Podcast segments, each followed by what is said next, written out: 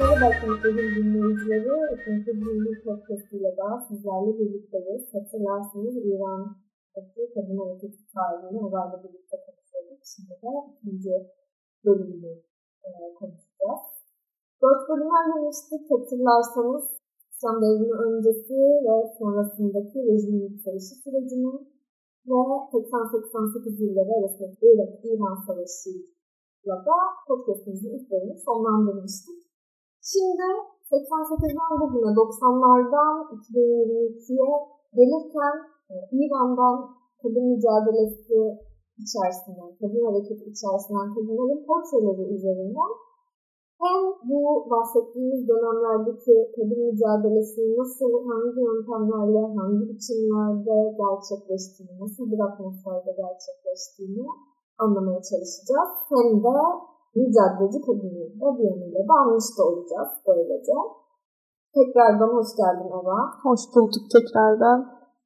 Şimdi o zaman kaldığımız yerden devam edelim. Hı hı. En son 80-88 yılları döneminde artan hı hı. baskıdan bahsediyorduk ve orada podcastimizi bitirmiştik. Şimdi bu süreçte tabii ciddi bir baskı, her türlü muhalif seslerin bastırıldığı, idamların e, gerçekleştirildiği bir dönem. Bu 88'den sonra nasıl ilerlediğini biraz bahsedelim istersen. Şimdi 1988 e, İran tarihi açısından tam böyle üzerinde durmamız gereken e, tarihi bir nokta. 30 bin kişinin 3 ayda idam edildiği bir dönemden bahsediyoruz. 30 bin e, kişi farklı bölgelerde e, toplu mezarlara gömüldüler. Ve İran döneminde o dehşeti yaşadıktan sonra bir durgunluk döneminde görüyoruz. Yani burada çeşitli yönleriyle mücadelenin devam ettiği bir süreç. Mücadeleye dayanmıyor, devam ediyor. Bunun görünürlüğü çok azalıyor. Medya baskısı ama öte yandan da dediğim gibi 30 bin katliam, aynen. Yani idam edilmesi ve katliam büyük bir etki yaratıyor. Bir şok etkisi ve onunla birlikte bir korku ve durgunluk döneminden bahsedebiliriz ama burada yine portföylerimiz var. Mesela en önemli portföylerden biri Şirin Alamhuli. Şirin 1981'de doğuyor. Baku, İran'ın Türk bölgesinde. Ve o dönem Pejvak'la ilişkisi var gibi e, gösterilerek 2008 yılında tutuklanıyor. O dönemden bu yana işte siyasi hmm, biraz daha eskiye bakarsak siya, cezaevlerindeki siyasi koğuşlarla normal koğuşlar ayrı. Hı hı. Hatta siyasi koğuşlar çok daha fazla. Hangi dönemden bahsediyorsun şu anda? Podcast'imizin ilk kısmı. Hı. Yani 88'e kadar koğuşlar ayrı genelde. Ve siyasi koğuşlar çok fazla. Ee, şimdi bu, bu dönemi atlatınca biraz daha 90-2000'ler yavaş yavaş koğuşları da birbirine böyle harmanlıyorlar. Siyasilerin yan yana kalması için çok iyi değil. Birbirlerinden çok fazla etkileniyor. Çünkü o dönem açısından sadece elinde bir dergi olduğu için tutuklanan ve idam edilen çok fazla kişiler. Sadece bildiri okuduğu için, sadece dergi okuduğu için yani düşünsenize sadece dergi okuduğu için tutuklanan bir kişi siyasi damgası yok ama gerçekten o dönemin e, siyasi örgütlerinin kurucularıyla aynı yerde kalıyor ve çok şey cezaevinden çıktıktan sonra çok örgütlü bir insan olarak e, çıkıyor. Çıkabilirse eğer öldürülmediyse. İşte onun için şiirin işte o dönem açısından öyle bir etkisi var. Yani artık koğuşlar birbirine de harmanlamış ama e, oradaki kadınların en sevdiği karakter haline geliyor Şirin. Farsçayı çok az biliyor. Daha çok Türkçe biliyor ama Farsça da biliyor ve çok zorlanıyor. Çok fazla işkenceye maruz bırakılıyor o dönem açısından. E, ama e, gerçekten e, hapishanede de bir örgütlü mücadele e, sembolü. Oradaki hem siyasilerle, farklı görüşteki siyasilerle yan yana bir mücadelede olması hem e, normal e, oradaki normal insanlarla kurduğu ilişki, onların üzerinde yarattığı etki çok önemli bir sembol. Şiirin 3 yıl hapiste kalıyor e, ve 2010 yılında idam ediliyor. şöyle şeyleri de var. Mesela kadar kafasına darbe demişti ki şiirin sürekli burnu kanardı. Ama yakın arkadaşları şey derdi. Hep çok sıcak ya burada yine kanadı. Deyip geçerdi ama 18 sürekli başından kabloyla darbe oluyordu. İran'ın yerini 88 hatta biz 2010'da idam edilmiş. O dönem açıkçası yakın yani yakın. Çok önemli bir şey bu. Ee, şiirin bence. Bir durgunluk döneminden bahsediyoruz ama işte o durgunluk döneminin içerisinde işte böyle mücadeleler var. Şimdi durgunluk döneminden bahsediyoruz ama e, bir yılın da bahsediyor. 90'lı yılların sonunda işte 67 ve 73 yasalarının yani işte kadının nefes hakkını bastığı, çocukların velayeten sahip olma hakkı, e, boşanma hakkı ve belli meslekleri yapabilme hakkı 90'lı yıllarda e, kadınların kazandığı haklar olarak da karşımıza çıkıyor. Şimdi bu o şuna biz dünya kadın mücadelesi tarzından bugünden bile biliyoruz. Yani kadınlar mücadele etmedikçe bir hak kazanamıyor. Yani hak verilmez alınır. e, sözü de aslında biraz buna da dayanıyor. Şimdi bir bahsettiğimiz bir tabi 88'deki geniş idam dalgası, baskı, bir belge okumanın bile aslında cezaevinde tutsak edilmeye varabildiği bir dönemde bir yanıyla da böyle bir karşılığı da var. Şimdi bu bir çarpıklık da oluşturuyor. Bunu nasıl açıklamak lazım sence? Şimdi o haklar e, bir yanıyla kadınlara aslında böyle verilmiyor. Böyle bir hak gösteriliyor ama öyle bir hak yok aslında. Hala kadınların boşanma hakkı yok İran'da. Sadece evlenmeden önce belirtirsen ve evleneceğin kişi imzalarsa bu hak sana veriliyor. Yani aslında öyle gözüküyor ama yine o erkeğin imzasına bağlı o şey. İran'ın 1906'dan başladık ya bu yana gelirken. Hep konuştuğumuz gibi de siyasi atmosferi çok sert. Kadınlar en ufak insani hakları için bile mücadele veriyor. Mesela dedik ya başörtüsü zorunluluğu getiriyor ama başörtü kullanan kadınlar bile mücadele veriyor bunun için. Hayır sen zorunlu kılamazsın deniliyor. Süreçle birlikte daha sert bir dalga başlıyor. İşte e, çocuğun velayetinin verilmemesi gibi, boşanma hakkının olmaması gibi, yurt dışına çıkmak için izin alması gibi ama durgunluk dönemi olmasına rağmen şiirin gibi bir örnek verdik. Şirinler gibi birçok örnek var. Yani mücadele sürüyor. Örgütlülüğü biraz daha az çünkü örgütler yıkılmış, dağılmış ama var yani mücadele devam ediyor. Bunun da bir yansıması olarak öte yandan İran rejimi dünyayla da bir e, bağ kurmaya çalışıyor çabasında. O çabayı da böyle görüyor. Aslında hak göstermelik bir şey. şey. Ama aslında yine evleneceği erkek onu imzalarsa ancak o haklar ona veriliyor. E, bu da orada komik bir durum aslında. Şimdi o zaman e, Şirin'in 2010'daki idamından bahsettiysen o zaman artık 2000'lere tam olarak gelebiliriz. 2005, 2009, 2010 bu tarihler çok yakın tarihlerimiz ve İran'da büyük kadın eylemlerinin de olduğu dönemler. Kadınların çok daha açıktan sokağa çıktığı, e, mücadelelerini verdiği dönemler. Buradan devam edelim biraz. Şimdi o durgunluk dönemi biraz ard, ardımızda bırakıyoruz. 2009 e, İran'ın Cumhurbaşkanlığı seçimlerine geliyoruz. Orada işte oy sahiplenme mücadelesi gibi de duruyor. Evet o öyle onu göz ardı edemeyiz. Öyle bir durum var ama aslında bu rejimin tüm o siyah geçmişini ve o hali hazırdaki durumunun öfkesini de barındırarak halk sokağa çıkıyor.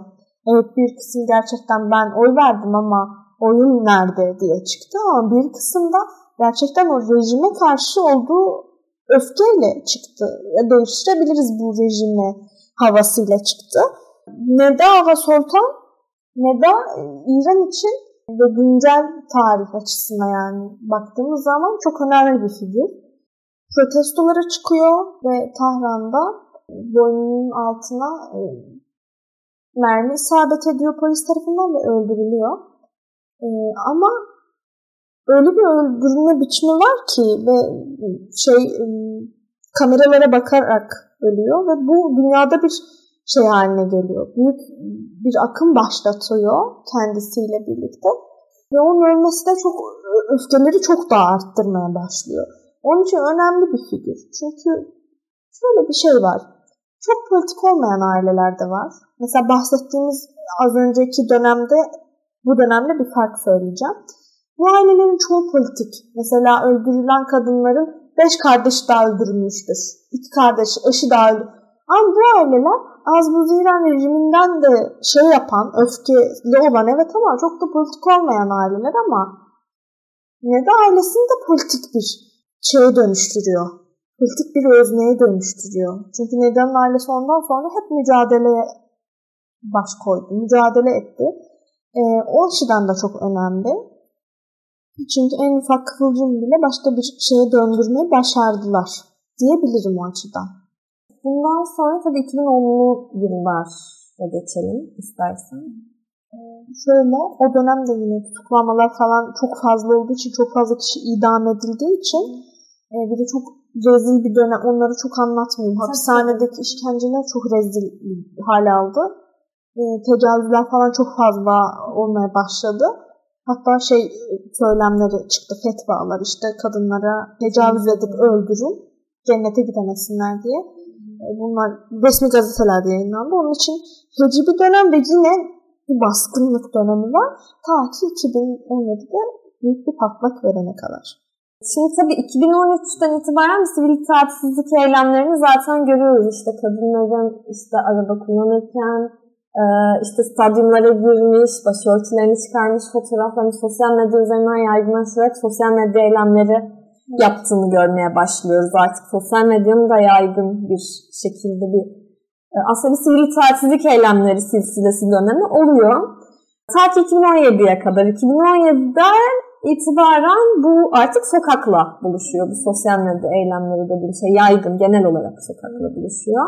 2017'de İran'ın çok büyük e, eylemler silsilesinin başlangıç noktası benzin eylemleri. Ama tam onunla da tam böyle denk gelen bir şey var. Hatta belki kıvıl, kıvılcım bile diyebiliriz. O da e, Vida Murahed'in e, Devrim Caddesi'nde yaptığı eylem. Başörtüsünü bir sopanın e, üzerine koydu ve sallamaya başladı.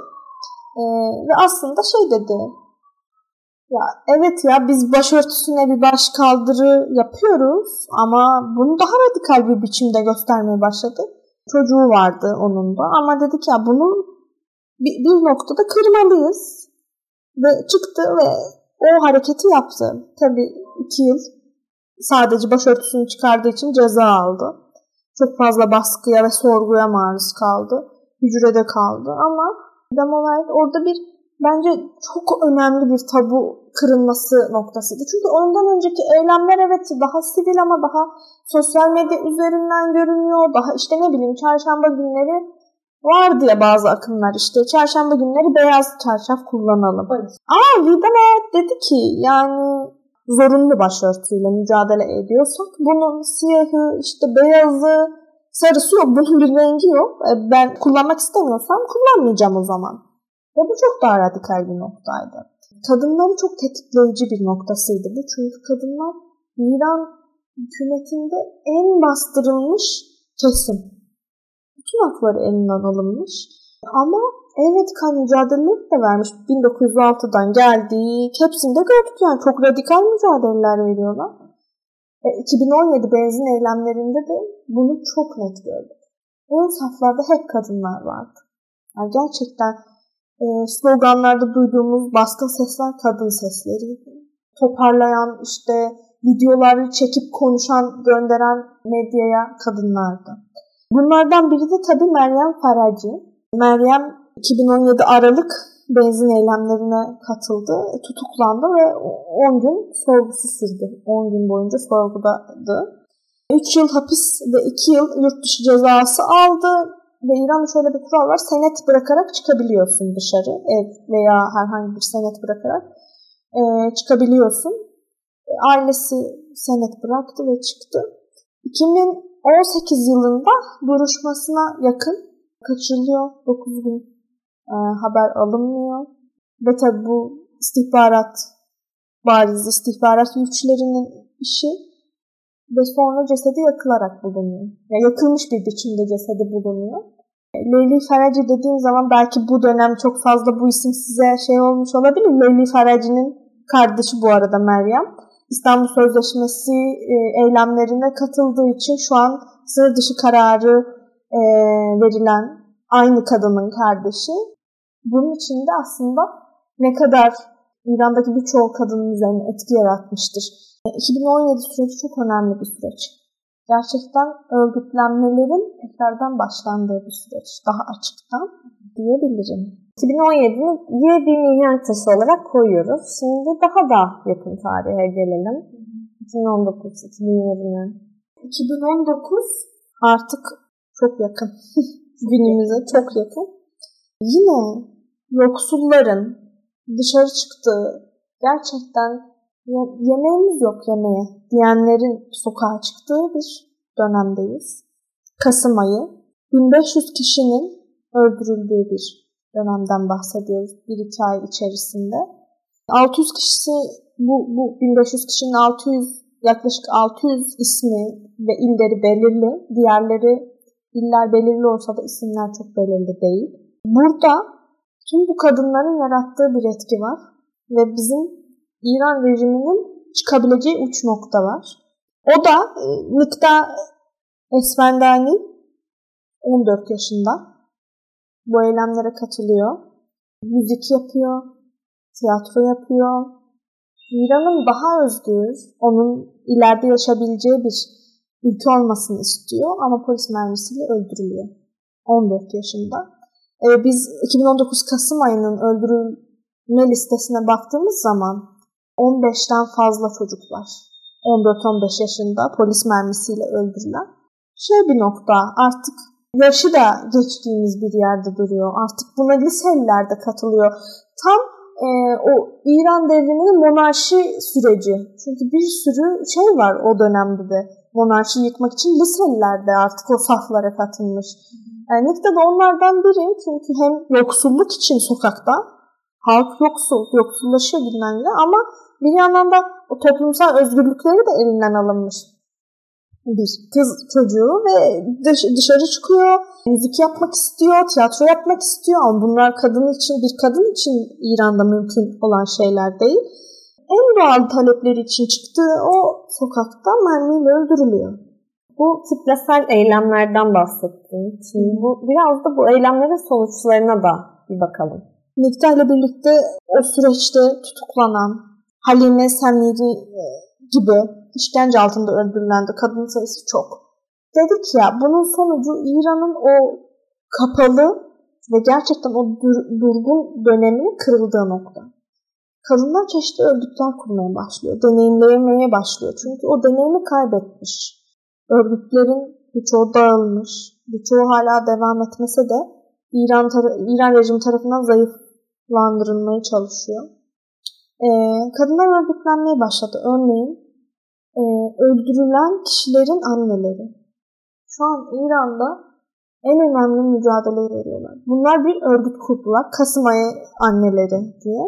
Ve o kadınlar yan yana gelip hiçbir korku yani hiç korku gözünde hiçbir korku göremiyorsun. Çünkü en değerlisini kaybetmiş ama kaybetmesiyle birlikte o mücadeleye de sıkı sıkı sarılmış.